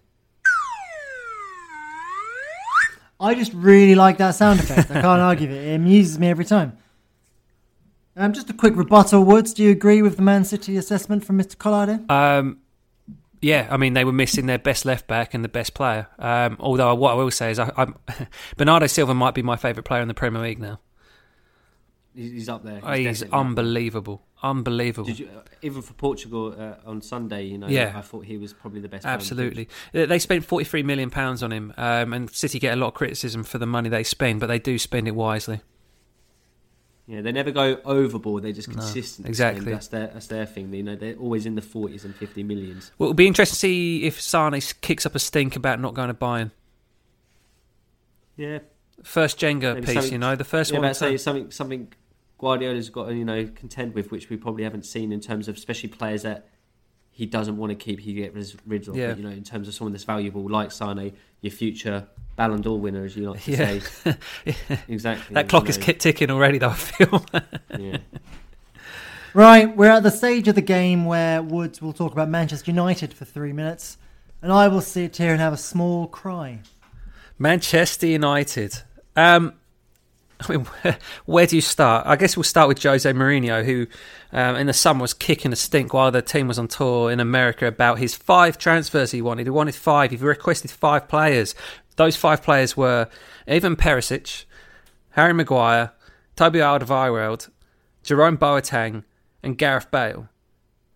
So clearly identifying the centre midfield area as a problem, clearly identifying the wings as a problem. Mikey, where would you say your biggest problems were this season? Uh, Centre half. And arguably on the wing as well? Oh yeah, right. Well, right, midfield is yeah. given. We so, so, right so obviously. Jose had identified this. He's like, "Yo, I've identified the problem here. This is a problem." Um, they got none of those players. He then proceeded to fall out with Pogba. Then made up with him, gave him an armband, then pulled it off him, and then basically called him a virus. And all of this happened, and then Pe- Pogba won the battle, uh, the power battle at Manchester United. Jose went. Uh, they got a safe set of hands to look after the, you know, look after the team into the summer and go find the manager of the future. Uh, Solskjaer comes in, wins 12 games um, out of 21, but most importantly, won 10 from 12. 10 from 12. That was leading up to March. 2nd of March, that happens, right? The game against PSG, the second leg, was the 6th of March. After that, they lost 5 from 9 in the league. I think you can see what happened here. Certain players got Billy Big Bollocks after they beat PSG in the Champions League. I'm looking at you, Marcus Rashford. Um, it's it's it's it's a really really really fascinating summer this season. It really is. Um, they need to do better than what they did last summer. And admittedly, they only spent seventy four million pounds. Uh, Fifty three of that was on Fred. Who scouted that? Who scouted that? that? That's unbelievable. You know what scouting job that is? That is Man City and the press have been linked with Fred, and Woodward's gone mine, and and basically he's turned up, and Mourinho's turned up, and he's gone. This guy's tiny. He doesn't fit into my fucking system. He's a he's a dwarf. Um, awful signing. But I'm going to talk a little bit about um, Paul Pogba. Um, he got 13 goals, nine assists, um, and his expected goals is actually 16. So that's that's not a bad season for a centre midfielder. Um, I think seven penalties, two rebounds. Um, 7.31 in, t- uh, in terms of his who scored rating. But most interestingly for me, when he played a little bit further advanced in an attacking centre midfield role, um, he was rated at 8.78. That's ridiculous. He had four goals, four assists in that position. Sorry, four goals, two assists in four games in that position for Manchester United. And you do start to think that maybe there is a player there. And maybe it is a case that he's just not being released. And I'm starting to believe again. Mikey, are you starting to believe again? And before you blow that whistle, I just want to talk about the numbers, the stats, because I can see you reaching. I can see you reaching. Uh, Manchester United last season, um, 25 wins, 81 points. Uh, They scored uh, 68 goals and only conceded 28. When you look at the expected goals, uh, that they should have conceded that year, it was 43. David De Gea was solely responsible for that. So 15. When you look at it this season, 54 was their goals conceded. It was only 52 that they should have. Something weird has happened here. So obviously they're conceding more good opportunities, but De is not saving as many. And I think that we all have eyes. We can all see that he hasn't had as good a year. Um, 62 points was their expected points last season. That is 18 less than they actually got. And that's basically what they got this season. So really, Mourinho did overachieve. He overachieved big time, Jose Mourinho. He said it was his best job that he's ever had. He Right, hang on a second. Wait, wait, wait, wait, wait. So, right, boys and girls back home. The reason why Woods is doing this, the reason why Woods has got has has, has commandeered this innocent season review to talk about Jose Mourinho and, and, and putting Jose Mourinho over is because after bad mouthing him all season long and Mickey taking and finger pointing and besmirching his glorious name, Jose Mourinho is probably going to become the Chelsea. He's manager. coming home, And mate. Woods has, got, Woods has got to go and get that fucking groundwork in there to make sure that when it does, Lee don't have much in the way of ammunition. Well, unlucky for you, Woods. Right? It doesn't matter because Jose Mourinho is becoming the Newcastle manager, so it doesn't matter. No. we all know he's a dinosaur manager. We, we called it several times. Yeah. during. Um, the what, season. what I will say, you asked me about the transfer window this, this summer. yes. It's going to be a disaster. It started well. Man United, right? Um, what I will say is Lee, Lee Collard for the last couple of years has told me that the dynasty, dynasty, is crumbling, and on the show tonight, I'm going to admit it is Yes. oh my god. because I have never, and I, I state this clearly, as as clear as I can, and without any hint of hyperbole, this is the m- least interested I've been in anything that Manchester United do because it's just shit. All of the noises coming out of the club are just baffling, completely baffling, and there is nothing positive to take from this. There is nothing positive to take from this whatsoever. The entire club is a fucking shambles, What- and what- it's a disgrace. I feel embarrassed to be a Manchester United fan. Let, let's just wait and see what business they do do because we always, you know, I know our boy over there. He lo- he loves to read about the uh, the transfer rumours, and that's what they are. They're rumours. I mean, just let's just wait to see. I mean, if you do go and sign a Bale and and you know and whatever old dross you can get, we'll have a laugh then. You know, we'll have a giggle. But until then, you know, uh, you know, Well, we signed the Welsh Antonio Valencia, so let's let's do this. Um, uh, Newcastle United, Lee. oh yeah, tr- tr- Oh wait, wait, grade. Uh, oh, D. This has got to be, yeah. But this is not getting D minus. Lee, Lee just wants to really stick it in on you, Mikey, while he can. Are you fucking mad? It's a fucking E.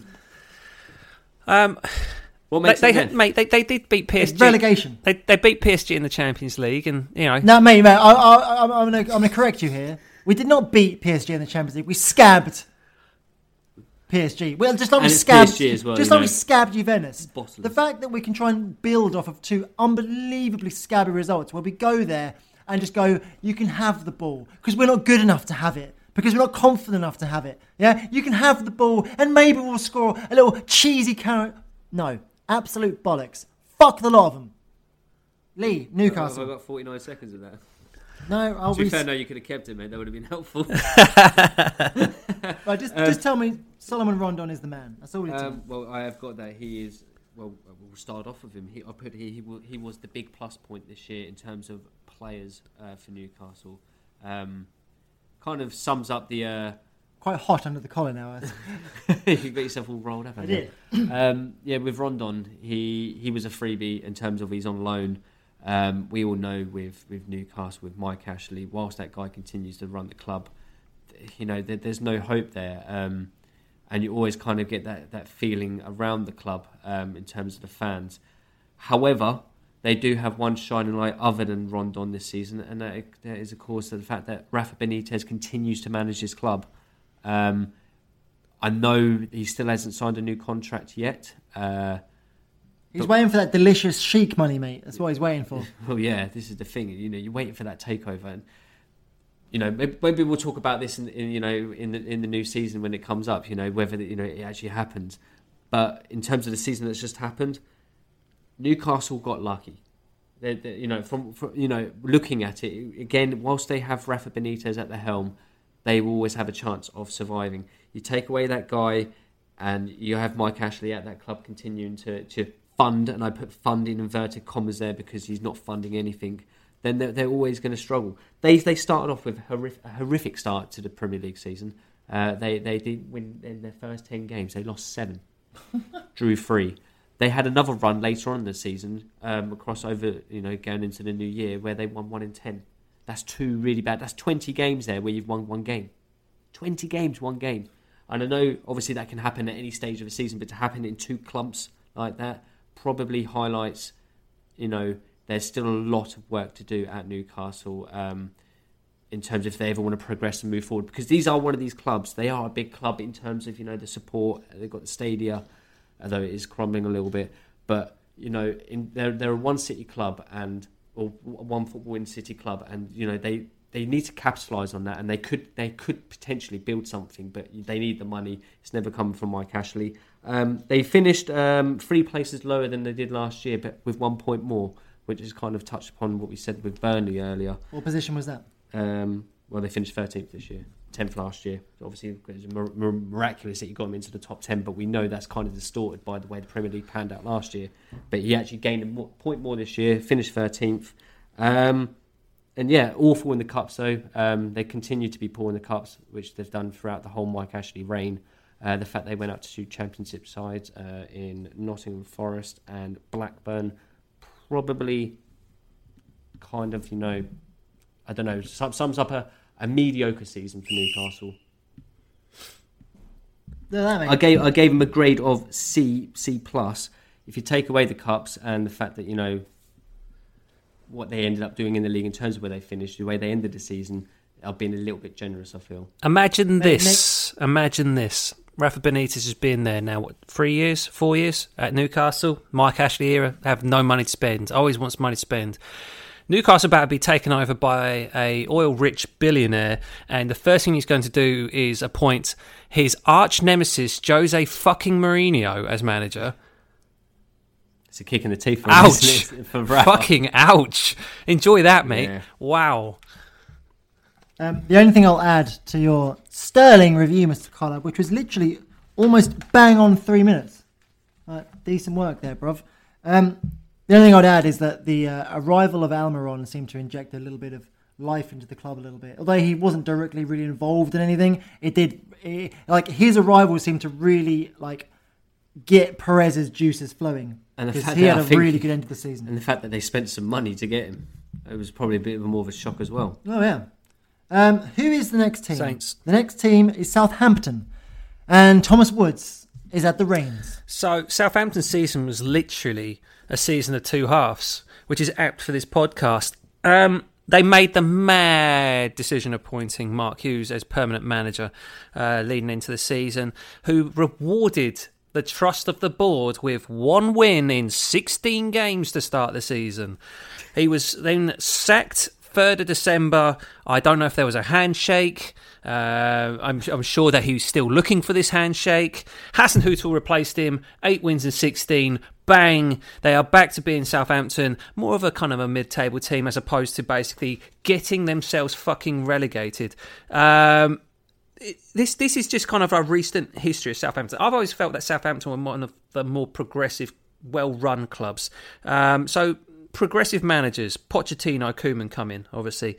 Um, he, they, they they didn't lose Paul Mitchell, who I think goes off to Spurs initially with Pochettino.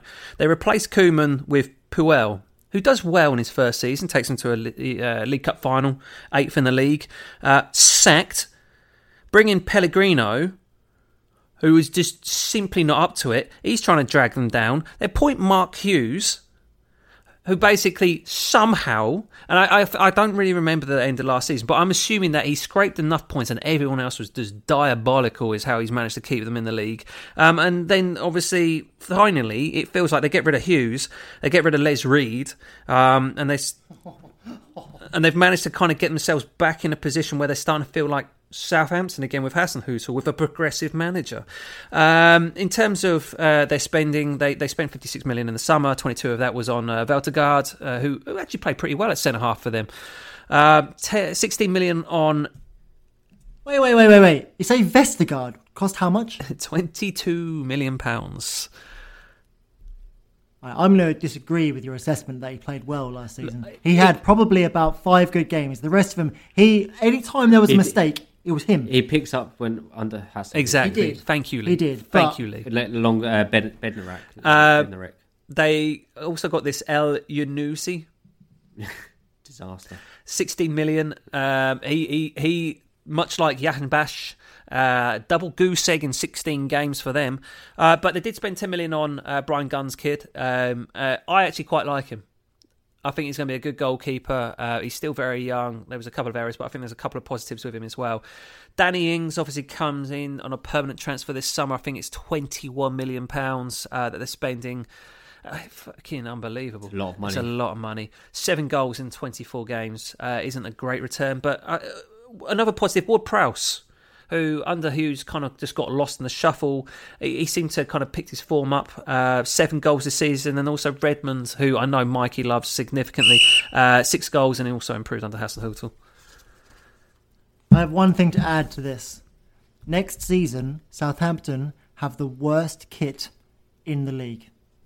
It is an absolute sight for sore eyes. It's horrible.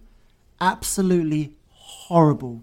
If I was a Southampton fan and the years I had to put up with, like when they had randomly just ditched the stripes for no reason, this kit is genuinely one of the worst kits I've ever seen in my life. At least they've announced their kit. I'm still waiting for Everton. Horrible. Absolutely bloody appalling. I'm buying time whilst I open up my phone to see who's next.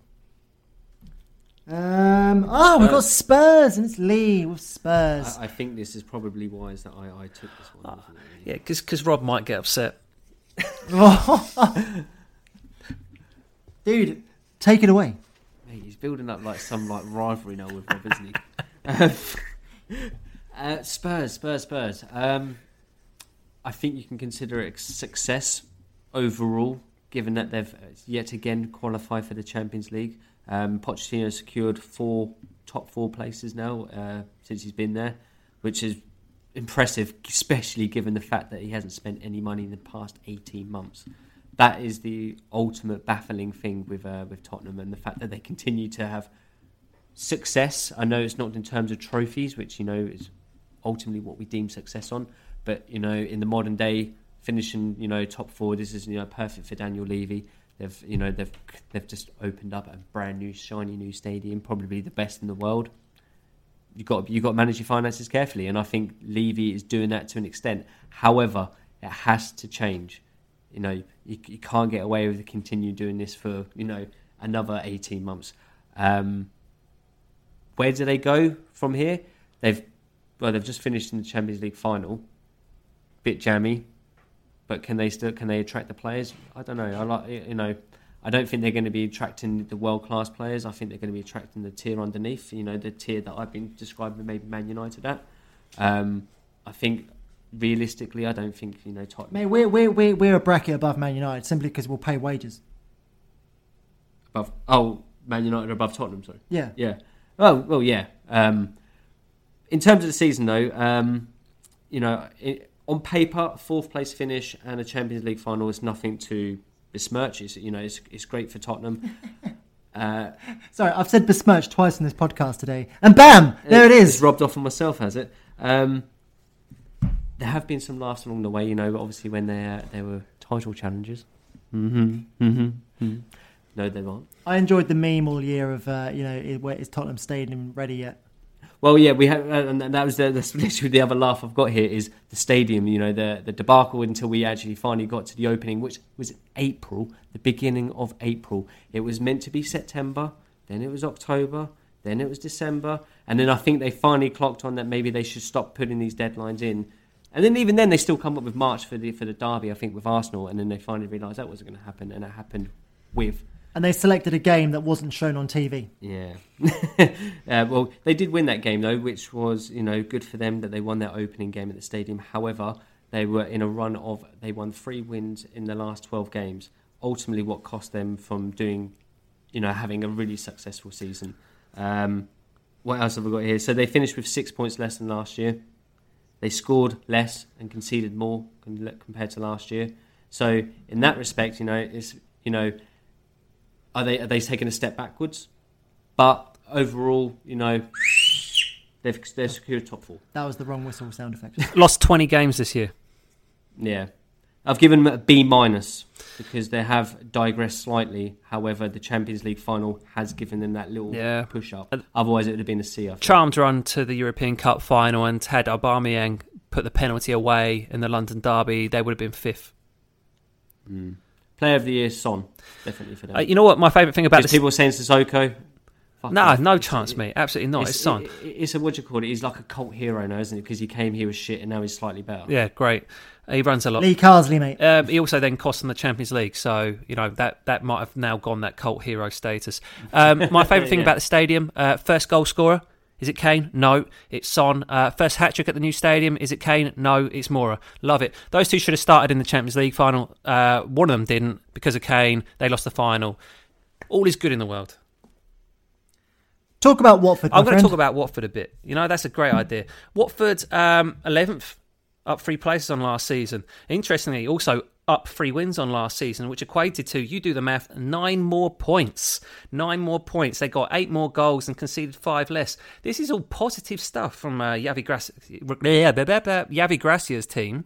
Is that his full name? There, there, there, there, there. Um, who's now being linked with uh, Chelsea, which is.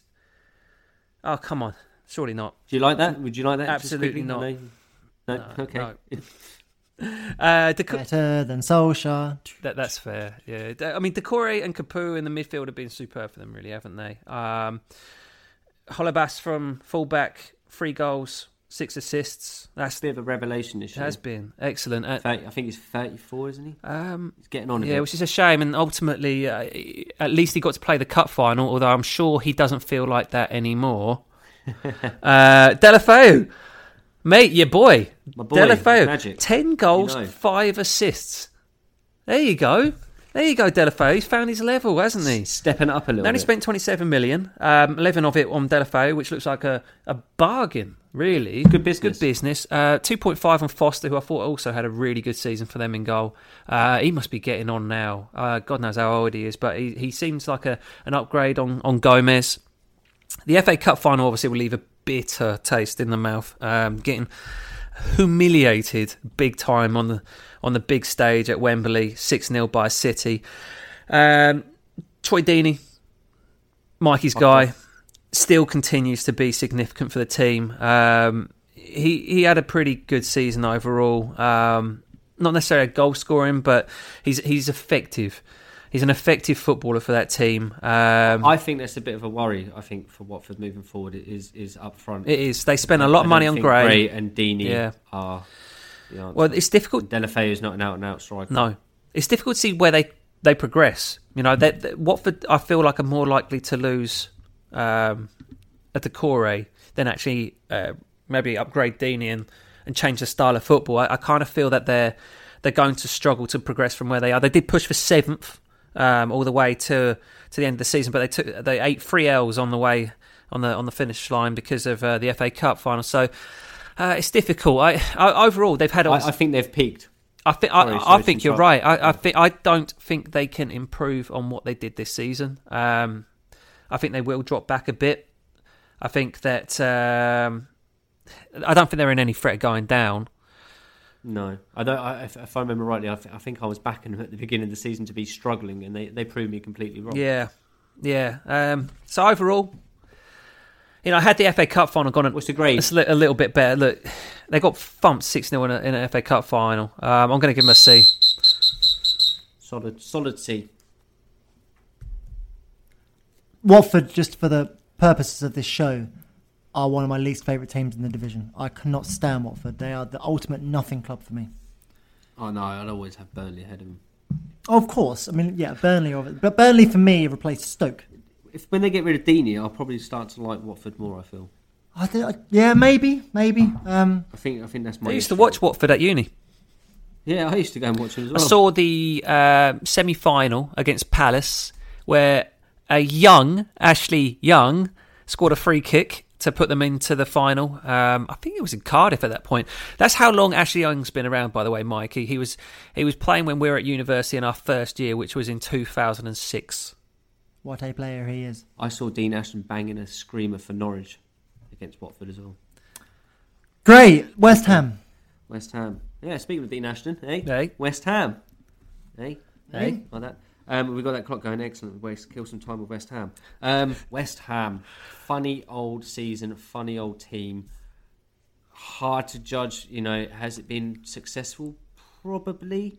Um, given you know the previous years, um, especially obviously with the move to the stadium, which leads me nicely onto the stats with their stadium. I have got somewhere.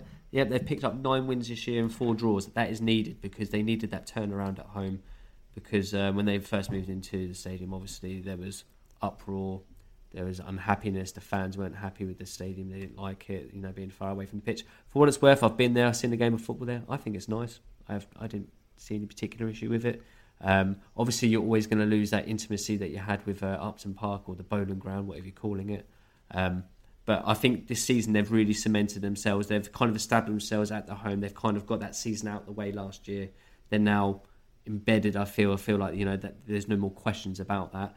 Um, Pellegrini obviously probably will, I, I would assume his remit was at the season was to finish in the top ten. He'd done that. They finished tenth. Um, they started off horrendously. Uh, I think they lost their first four games, and then they come to Goodison Park and they started a certain Declan Rice, and suddenly things started to change. Uh, also, uh, coinciding with that was no more Jack Wilshere. Started the first four games, and lo and behold, they lost all four. In comes Declan Rice, and we don't really see Jack Wilshere for pretty much the rest of the season. Um, they had some interesting recruitment. Obviously, Jack Wilshere was one. He was on a free. He hasn't been a success. Comfortably, obviously. Um, they've had some. They had some other ones. So that we, you know, we've got Yarmolenko, who started off relatively well. He looked like he could, you know, maybe offer something different. Um, scored a nice goal against Everton. Um, however, he got injured. I think it was an Achilles. So he's fucked and he's always got injury problems. So it seems almost like a typical West Ham signing. You know, good player, bit of a name, gets injured. Um, however, they did also sign Felipe Anderson, who I think has been slightly overrated this season in terms of how good he's been. But when he has turned it on, he does look a little bit different, a bit more of a extra class to what they've uh, West Ham have. Um, obviously, their other classy player is Arnautovic, who pretty much we lost interest in playing for West Ham come January, and the money started flying from China. Um, he didn't get his move, um, and so, and so he actually managed to get more money out of West Ham by signing a new contract, I believe. Yes, he did. Um, bit baffling. Uh, I think he's gone in the summer for what it's worth. Uh, if they, if they do decide to keep him, then I don't know. I feel like they could really really should cash in on him. But um, overall, f- uh, for the season, I think West Ham will be happy. However, quick mention: they were shit in their cups. Shit. They got knocked out by Wimbledon, um, who are a League One team. Uh, they, they beat uh, Macclesfield eight 0 That's a Yeah. long one, isn't it? and they also lost to Spurs, which near never once happened. I'd like to give a shout out to Fabianski. Good, good season. for him. Absolutely. Yeah, I've got, oh yeah, got here Player of the Year, Fabianski, seven million pounds. Good, great signing as well. Can't argue. Can't argue. Now we're finally at our la- la- last. What am I, American? Our last team. Wolverhampton Wanderers. Woods, take it away. Wolverhampton Wanderers, the team that made me money this season. The team that Lee Just thought that cashed in. the team that Lee thought were going to struggle.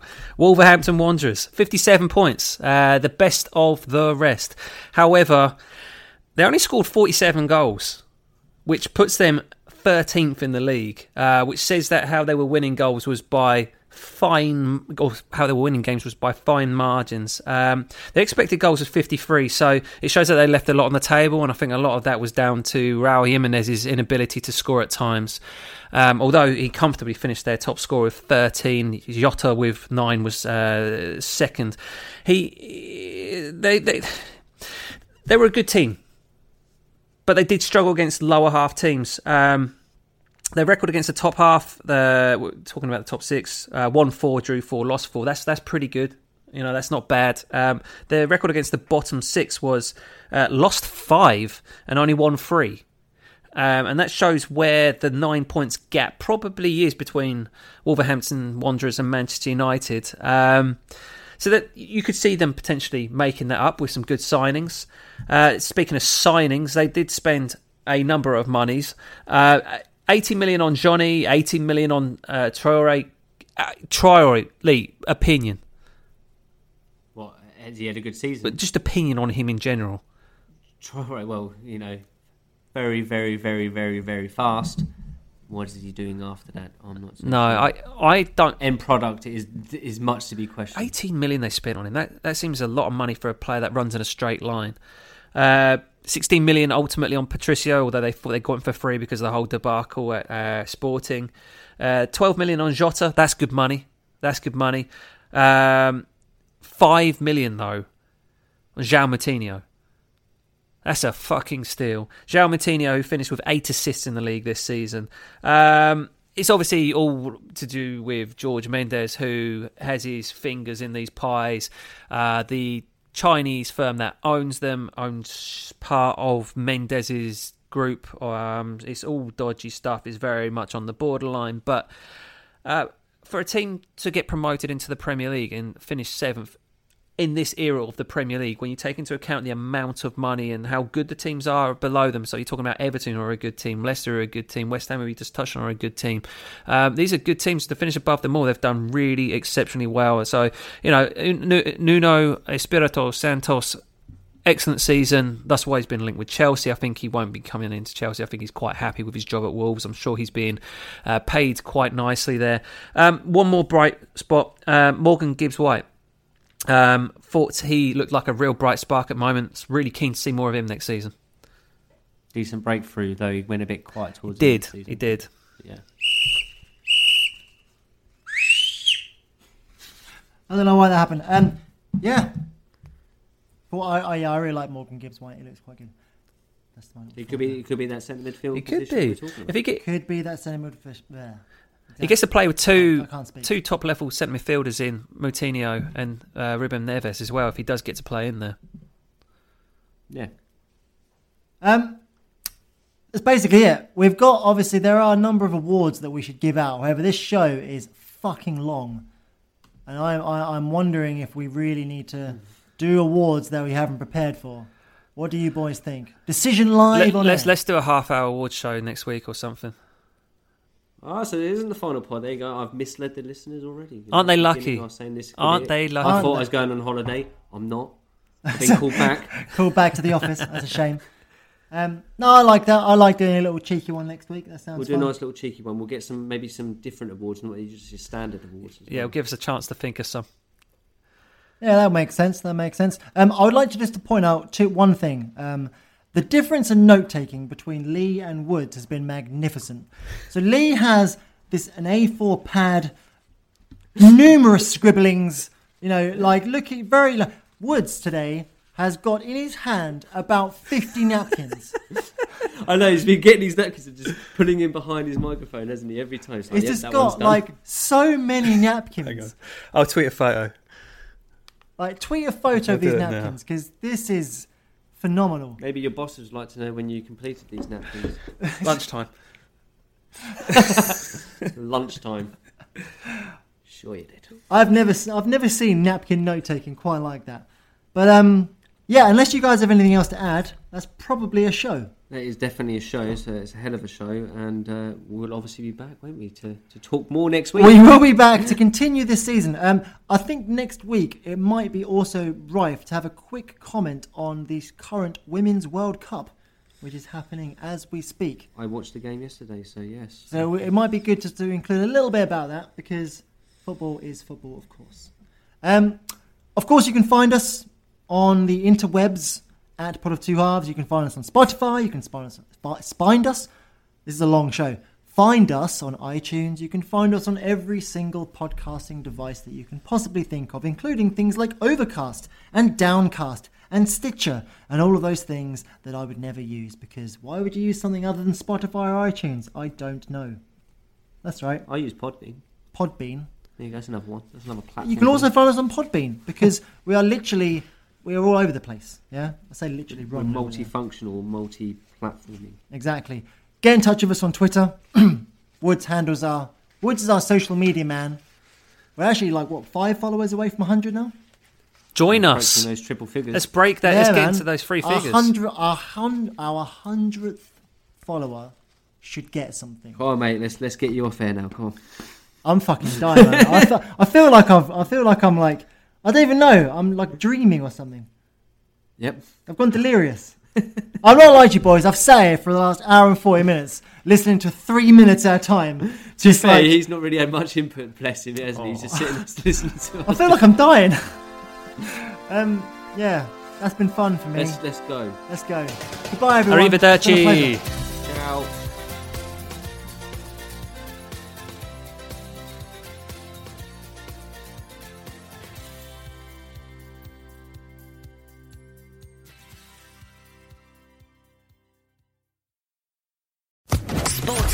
Podcast Network.